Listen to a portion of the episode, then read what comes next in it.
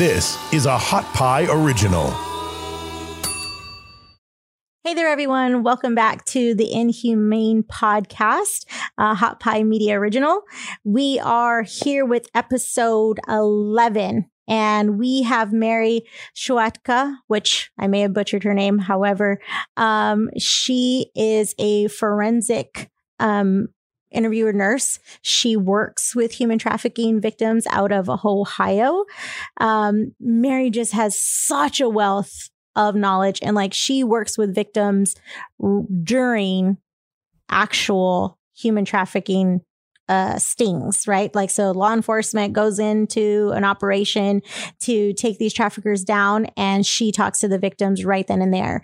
Uh, she's done it when she worked um, in hospitals and ORs and things of that nature. So she's been in this game for a long time. She has just this immense powerful, intense passion to stop human trafficking. Um, her and I have chatted and are collaborating on so many different things to not only stop the demand, but also to help these victims to prevent it and to get the community, as you know, to help us in this fight because we can't do it without you.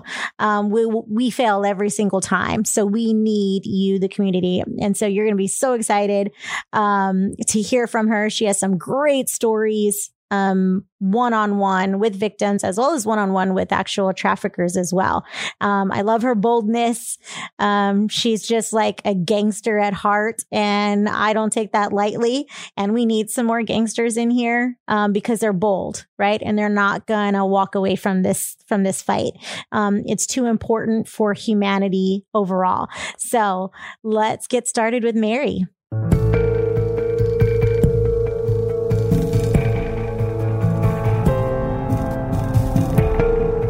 So, Mary, just want to thank you again for coming on the Inhumane podcast. We're so excited to have you with all the thorough knowledge that you have and the work. Like, I can't thank you enough. I thank you enough in person, but publicly, you know, thank you so much for the work that you do. And as you and I have talked many times, you know, the whole purpose is to get more people to join our fight um, and to really raise an army to eradicate human trafficking, not only just here in the United States, here in Texas, where I live, in Ohio, where you live, but mm-hmm. across our borders as well as, you know, internationally, because we know the need is there. So, mm-hmm. um, you know, I already gave you your bio, but I'd really like to kind of start off with the number one question is you as a forensic nurse, mm-hmm. what is a forensic nurse in the space of human trafficking. If you can explain that to our listeners. Sure. First of all, I want to I want to thank you for inviting me to be on this podcast. I have been looking so forward to this. There's so much there's so much knowledge that people have to know about human trafficking because it's not going anywhere anytime soon. Right. Um, so forensic nursing, um, it's also called a sexual assault nurse examiner. And a forensic nursing uh, with human trafficking, labor trafficking, or sex trafficking typically works in, a, in a, um, an emergency department. So when a sex trafficking victim comes in, and if they are appropriately identified, mm. um, and then the forensic nurses will go and interview them, get as much information as we can. Hopefully, they'll allow us to do a rape kit. And then we contact law enforcement. So that's the big thing. You know, it's FBI, it's um, Homeland Security, and the Cleveland Task Force. Um, so, it, and um, and the police department. So that's our job is to make sure that everybody is in touch, everybody knows what's going on. And eventually law enforcement will come down and talk to the victim. Now, the thing I want to say about that is in Ohio, it's considered a felony if you do not call regarding a sex trafficking victim. Mm-hmm. And you know, the victim will often say, I don't want to talk to them. I don't want, you know, you know, I have I have a warrant out for my arrest. And they don't have yeah. to talk to them typically what the detectives will do is they will come in, they'll give them their card, say, hey, call me if you need me. You know, I am here for you. Mm-hmm. And then that's it. It's like a five minute thing. And then forensic nurses will go back in after they leave and talk with them a little bit um, about what's going on. And then, but you try to get as much information as you can from the victim to the detective. Mm-hmm. And I think, um, I think sometimes uh, forensic nurses kind of lay back on that Yeah. You know, because they think that they're they're pressuring the victim and you're not. You're not because the information that you get from the victim, the name of the pimp, the name of the bottom, where they're being trafficked out of, how many girls are in the stable, what's their ages, Mhm. what ads are you on? Um, you know, whether it's plenty of fishes, so- sometimes the girls are on Pornhub where they do their own little thing. Um, dateme.com, erotica.com, monkeyerotica.com. Mhm. So they have all these sites that they go on and and that is so important to let those to let those to let law enforcement know. Yeah. Um, and, and working with law enforcement and going to their office, I will tell you that there are some girls who have been on 137 ads. Mhm. You know, Easy. um, and very. Go ahead. yeah. I was just saying easy, easy 137 ads. Like, Oh yeah, you know what I mean? Minimum.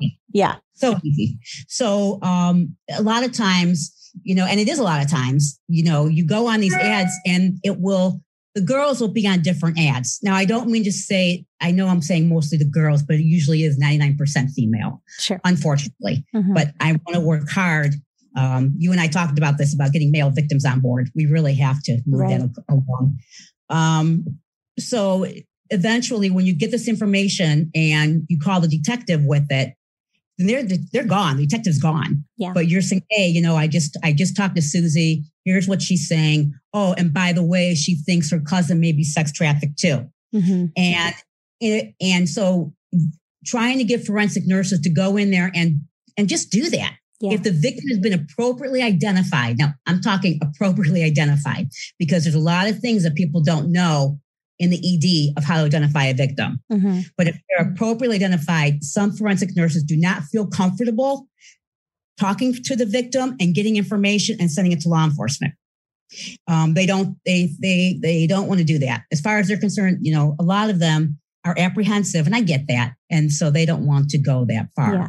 Um, but I but if you can but if you establish that rapport, Mhm. Antoinette, within five minutes, because that's what it takes. If you establish that that rapport right away, you can get the information. And I have, I mean, I have tons of stories, Yeah. you know, about how the information and being a mom. Sometimes I kick in mom mode, you know, Yeah. Fair. and yeah, you know, and the girls will just, you know, they'll start crying. And you know, I had one that put her head on my shoulder, and all I did was put my arm around her.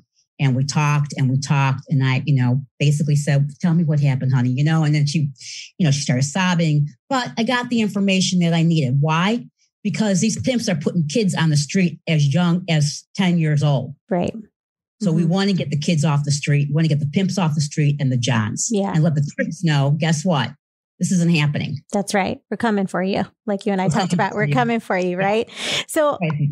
Um, I love that breakdown. And, you know, a lot of, I think a lot of our listeners, especially the community who aren't familiar in this world, um, don't really understand the vital role, right, that a a um, forensic nurse can play.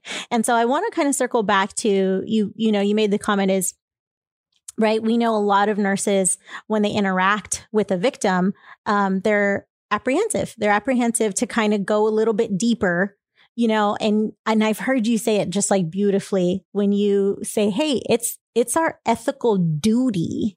Right? Mm-hmm. And we hear victims all day long like every survivor that I've talked to in a panel, they will tell you, I went and I was in the yard this many times.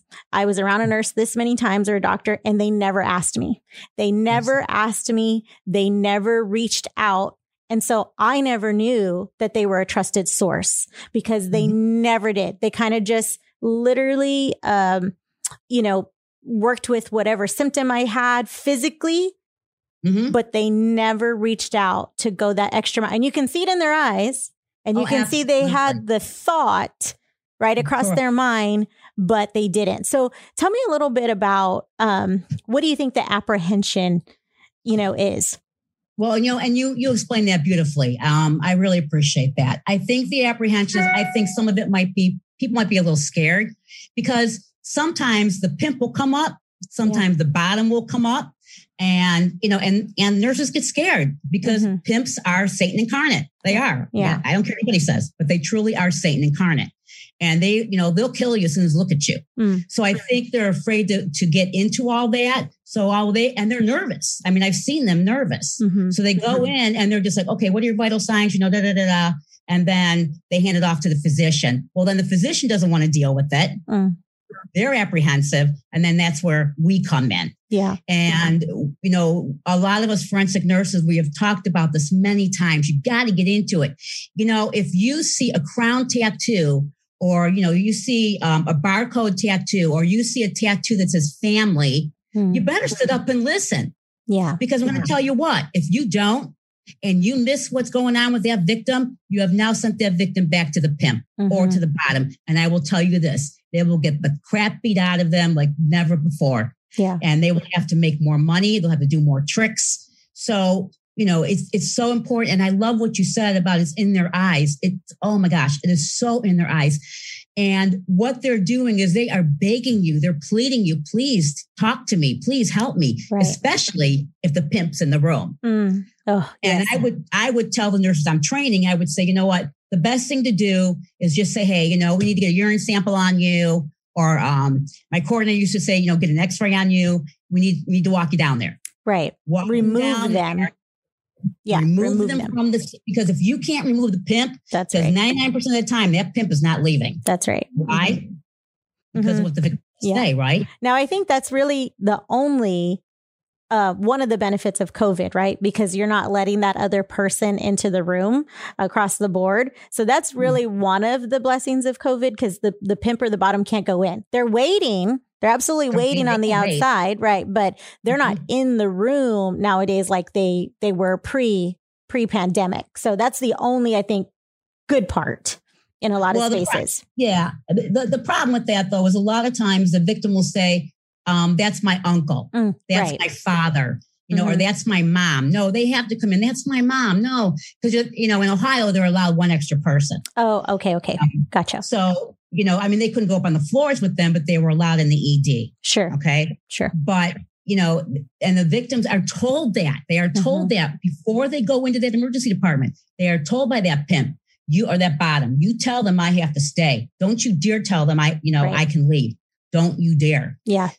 Because you know what's going to happen to you. the So- threats are the threats i think that's what the community doesn't understand is the threats start from day one and they never end until they are completely removed. So when we and this is a totally other episode but when we have that conversation of like uh or the community's thought process of well why don't they leave? Of course if they're threatened why don't they leave? I'm like well when you're threatened you don't leave. You know what i mean? The fear is there and here they are around they're in a crowded space in an ER, for example, crowded space, and yet they still can't get away from that pimp because of the actual fear.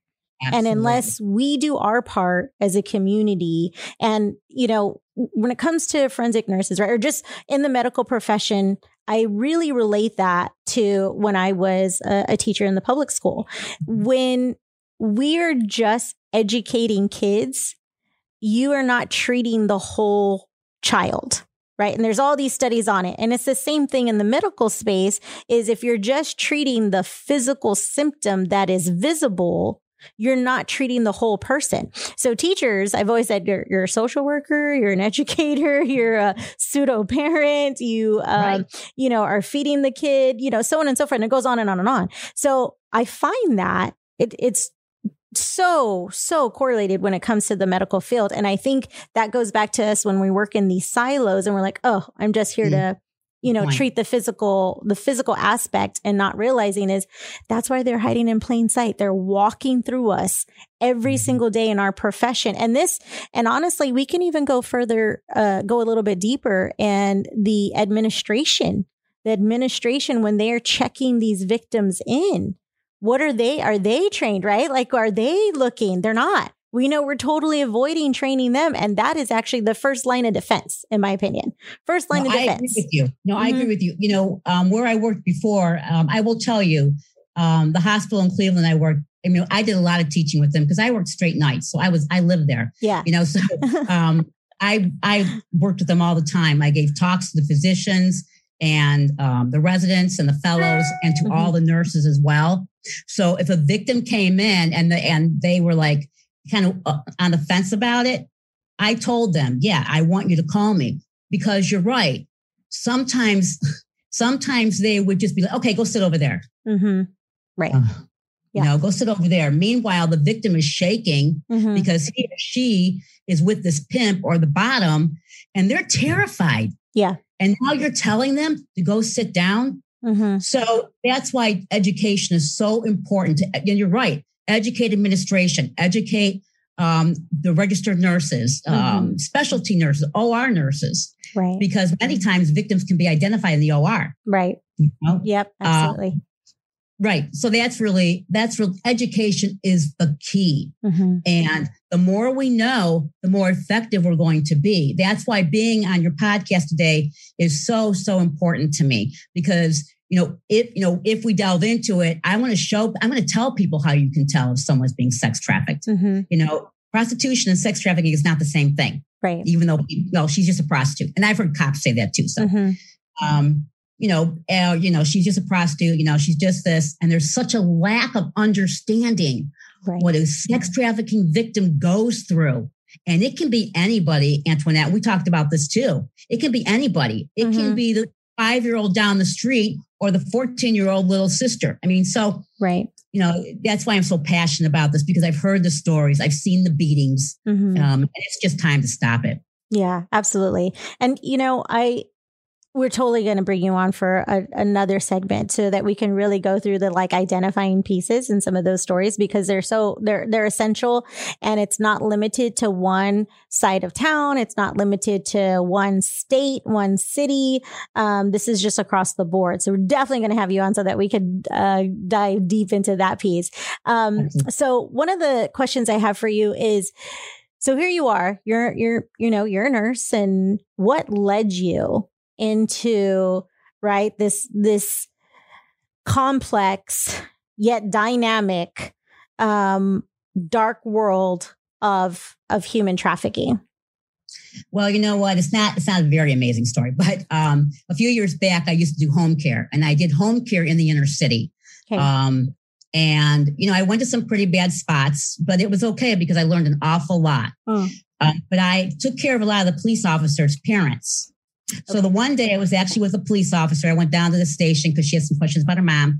And we're sitting there and we walked back out to my car. And I said, Oh, I said, look at that 16 year old. You know, she's she's prostituting herself out. And she looked at me and she said, What makes you think it's prostitution? Why can't it be Mm. sex trafficking? And that really, I mean, I was upset with myself, you know, and she said, Do you even know what sex trafficking is? Right, And I was like, I, I guess not.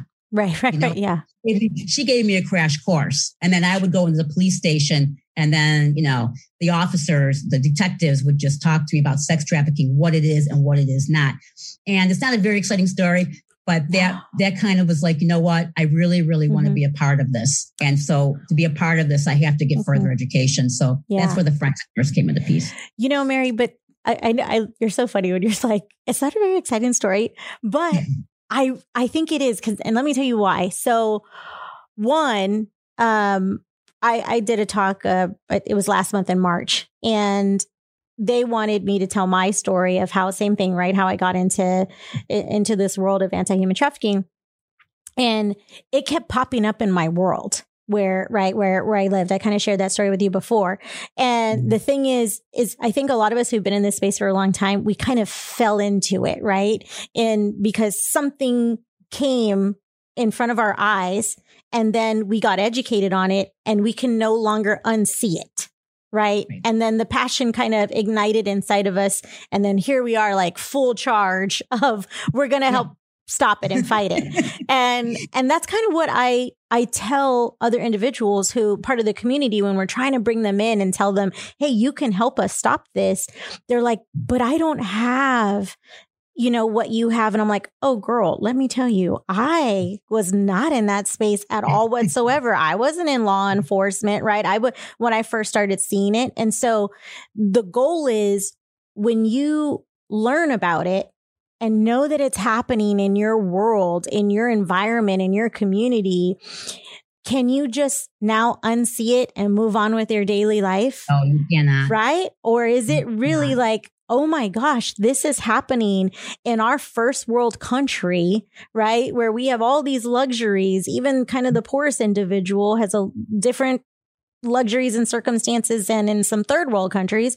But can you just unsee it? Can you just walk away? And that's, I think, when they hear our stories, knowing like, hey, like like you said, you were just walking with her, like, who's that 16 year old? She's prostituting herself, right? And it's like, whoa, whoa, whoa. Actually, why can't it be sex trafficking? Well, what the heck is sex trafficking? Right? Like it's just it's it's mind blowing how we all kind of came across this. And I and it's the same for other people. You're sitting in a like the another talk I did, it was at a church. It's like you're sitting in a, in a church, didn't know that this conversation was going to come up. Now, what do you do about it? And I think that's how we continue to raise this army is um educating them, it's got to light something inside of you whether it's it's anger right? That this is happening to children, or um, it's just straight empathy and compassion, or, you know, any, I'll take anything. Right. I'll take any emotion no, that's going to drive you to mm-hmm. actually mm-hmm. take you know, action such as, you know, yourself. Like that's what you did. You took action. Now, in regards to action and like nurses, right? We just kind of talked about like how yes, they have some, you know, there's fear and and I totally get that. Um, I think same thing, right? When we get educated and we learn and there's policies in place, that fear starts to diminish, right? And you know that there's support and you know that law enforcement, your legislation, uh, legis- you know, your representatives, they're supporting, they're behind you. That kind of eliminates that fear, right? And then like you, that's just like another, uh, piece of armor you get to put on when you're going right. into the fight, right?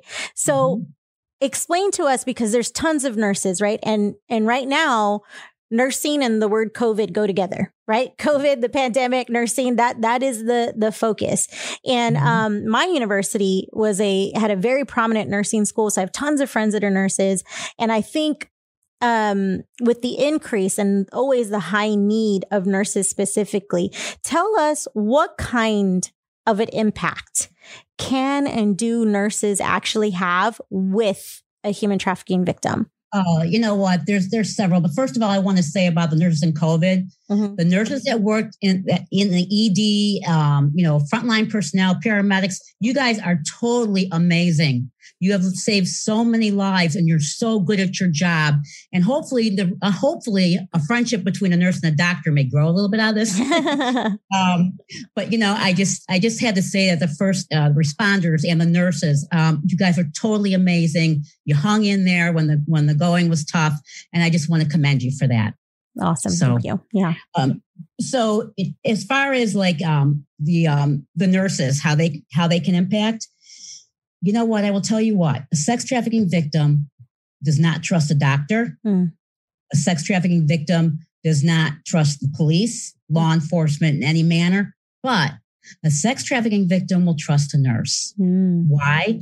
Because we're kind, we're compassionate, we want to find out what's going on because we leave the room and also you're sobbing mm-hmm. or you know we're watching you with that your behavioral your your your body um, language with that pimp or that bottom you know and nurses are nurses are very uh, detail oriented mm. you know we make sure that we are looking at the whole picture yeah and when when a nurse goes in and you know she shuts the curtain and she pulls up a chair and says how are you?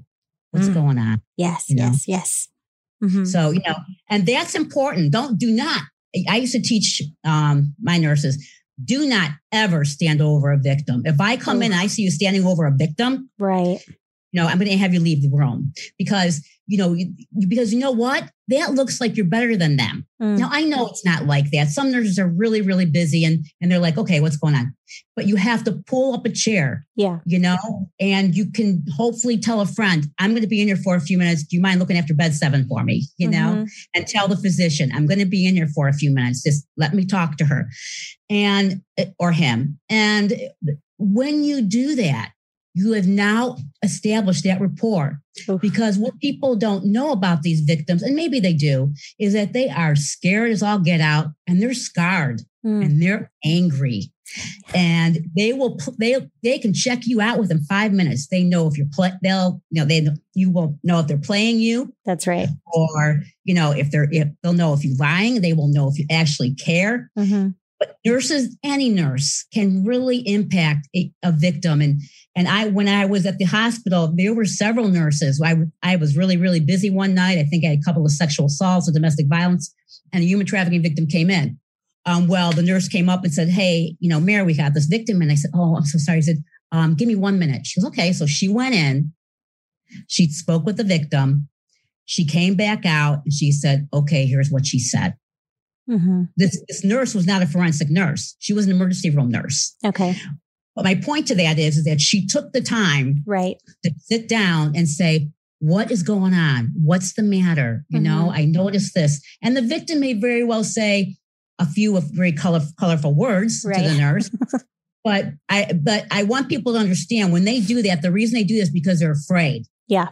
You know, they're not trying to be nasty. Mm-hmm. They are afraid. And you need to get over that. You know, right. you need to get over yourself and, you know, and spend the time. And, but nurses can have such an impact and getting stories and understanding and, you know, and just getting them where, just getting them where they need to be for that night. Because how mm. wonderful is it, Antoinette, if that victim can sleep all night long she doesn't have to worry where the next punch is coming. She doesn't have to worry where the next trick is coming or the yeah. next John she, you know, she can get something to eat. If she's jonesing, we can give her some Ativan. Right. So how wonderful is that for that victim just to say to her, you're safe. No one is getting, you know, and nurses can do that. We have the power to do that. Mm-hmm. We have the power to go up to a physician and say, look, she's staying in bed eight right now. Here's what's going on. And I'm going to have her stay here. She wants to take a shower, whatever. No, she doesn't want a rape kit. You know, just leave her alone. Mm. Leave her alone for to morning. And the victims love that. They're just like, oh my God, I actually slept. I can't tell you since I when you know when I slept last. So yeah, absolutely. Yeah. No, I I oh, that's such a the key phrase and and you know to the public out there, you know, to our listeners, I can't tell you how many survivors that I've listened to and they mm-hmm. constantly use that question is no one asked me, how are you? Mm-hmm. That's right. That is such a one of the most simple i mean we ask our friends right we ask her oh how's it going how are you like right like we we ask people that we haven't seen in a long time or a stranger but mm-hmm. that is such a powerful question for a victim and how does it not build rapport? Like it totally does. And like you said, some of them, you're absolutely right. They're sizing you up in an mm-hmm. instant and they want to mm-hmm. know if you're BSing and they want to know if you really are because everyone has let them down, right? Everyone is taking something from them. So are you going to take another thing from them, whether it's it's power by standing over them like because that's a power stance mm-hmm. right and and not realizing it right but that's a power stance so are you taking their power away are you um taking their story away like we can't even imagine right the story part of it um we've we've exploited that as well in a lot of capacities so yeah. they're constantly looking um to see if you're real and if mm-hmm. you're actually going to help them and if you're actually going to do what you say you're going to do. So even something as simple as like, Hey, if you want to take a shower, we could get you a shower. That's mm-hmm. simple. And if that doesn't happen, they're done. Like they're so, right. I mean, no, exactly. So, I mean, if a victim says, I really want to take a shower, I haven't had a shower all week. And then, but they're scared. You know, the, the response is the appropriate response is, yeah. you know what? I'm going to stand outside. If I can't, you know, I'm going to get our, our nursing assistant, Susie, and she's going to stand right here with you. Mm-hmm. You know, law enforcement, our, our police department knows you're here.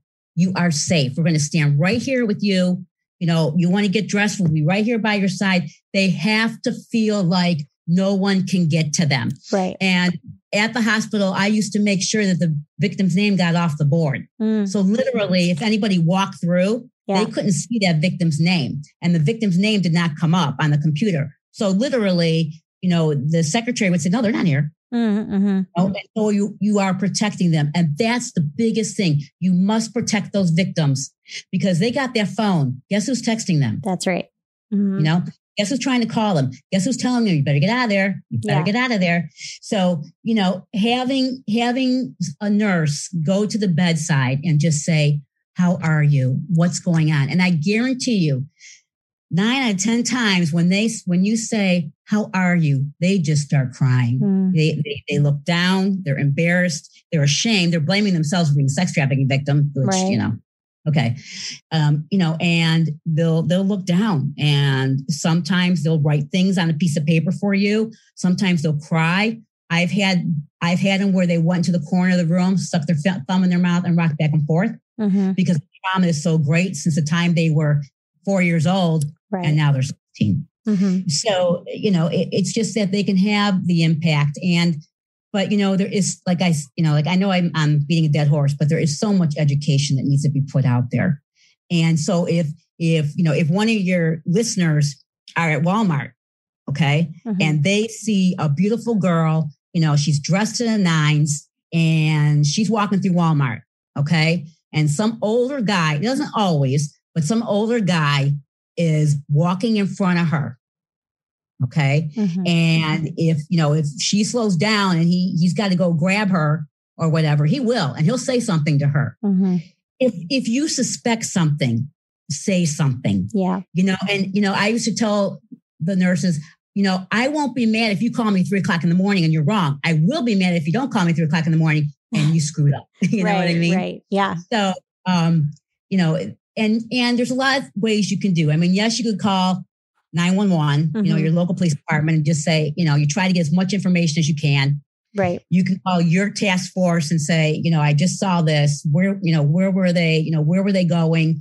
Um, did you get any other information? Mhm. Because the more information you get, That's the right. better off it's going to be. So Mhm. even if you know, if that guy's the pimp, and you know, and you're describing him to a T, that task force just might know who you're talking about. That's right. We say this all the time, right? Is that we think it's a single incident and not realizing, again, it's a business, right? So Mhm. these individuals, they're not trafficking one person.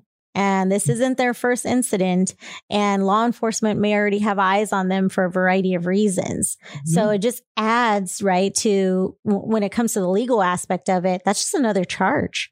That's Mhm. another, you know, so so the more info we give, the better. Now, I do have a question for you in regards to you mentioned I mean, we know why survivors or victims don't trust law enforcement, right? We most of law enforcement and for a very long period of time um and still today we think that they're not the victim and uh, and and it's changing we've shared that on the It's show it's changing changing. and the Mhm. education um and you have a lot of law enforcement that are so involved and they want to stop this as well and they see them as a victim. So we get Mhm. that. So tell tell us real quick why do you think or what are the reasons why a victim doesn't trust a doctor because the doctor will go in. First of all, doctors they they don't pull up a chair. Mm, mm, You know, we try to teach them that, but it usually goes way over their head. yeah Um, but you know, you know, they go in and they're so busy, especially the emergency department, especially Mhm. the residents. You know, yeah um, and they're going in and they're trying to you know talk to the victim and if the victim gets the feeling that this doctor is going to call somebody Mm, if she or he does not trust that physician because maybe the physician said something maybe the physician looked a certain way maybe the physician you know ran out of the room to pick up the phone you know to call law enforcement or whatever you know and that's their job right I, I get it. I get it. But um, a doctor, um, how can I put this? A doctor is announcing his his or her authority, okay fair enough yep Mm-hmm. his her authority. And you know, sometimes you know, sometimes there is some victim blaming. So sometimes you'll have you know authority at one level, you know, and Yeah. you know the victim at another level. hmm And it all depends on the physician. It depends Sure. on their personality. It depends Mhm. on how busy they are. I know it sounds crazy, but it's true. oh yeah And, you know it depends on you know yeah do you do you care about what's going on Mhm. because if that victim does not think so because that victim thinks because you're an authority law enforcement's an authority you're going to call and say guess what we have this girl down here do you know what i mean you're right and right that puts them off that Mhm. the, the victims will not talk to the physicians i mean they'll say why they're there maybe for Sure. an std check but they're not going to they're not going to tell them jack Yeah. for the most part So really, it comes back to bedside manner as usual, um, which we know already with with doctors and just yourself going right. You're like, can I not be treated like a number? So Yeah. when it comes to an individual who's coming in, like you mentioned, they have this fear, they have this trauma, um, and we're treating them that way. they're done. There there is no no trust. Trust is really for them. Trust is has to be earned, right? Um, Yes. and honestly, I'll I'll tell you a quick quick story. Um, I had went in. Um, of course, a, a bunch of my appointments, like my physical exams and things like that, annual, um, were scheduled in March of 2020 when the pandemic hit. So all of them were canceled, right? And it took me forever to get them back in. So this was probably about two months ago, and I go to get an annual checkup, and I have my mask just a little. I have asthma, so I have to kind of like pull it here and there, right? And um, the this was a new uh, PA, physician's assistant, um, which is interesting because they're both named Brittany, and the one I've been with for like 12 years, she's a Brittany. So I thought it was the Mhm. same Brittany. They didn't they didn't let me know that. Um, so anywho, she comes in and she peeks through the door and very authoritative. She says, I need you to put your mask on, like just really bad bedside manner. And I just look and I said, Well, hello to you as well. Like that was my reaction is hi there, you know, before you started telling me what to do. Absolutely. So I put it back up. She's talking as she's walking. And it's not that the, the room is very big, but she's talking as she's walking and she's like, Hey, I don't know where you got this, but it's not from here. And she's just basically telling me that everything I called about as I'm wrong because it Mhm. didn't, they didn't prescribe it there. And um, I stated, I said, no, my doctor did prescribe it. Right. And uh, I'm kind of giving her and I'm, I'm being very cordial, nice. And, and I said, did you even read my record? Cause I see that you're new. So obviously this is the first time you're interacting with my uh, records. Have you read it?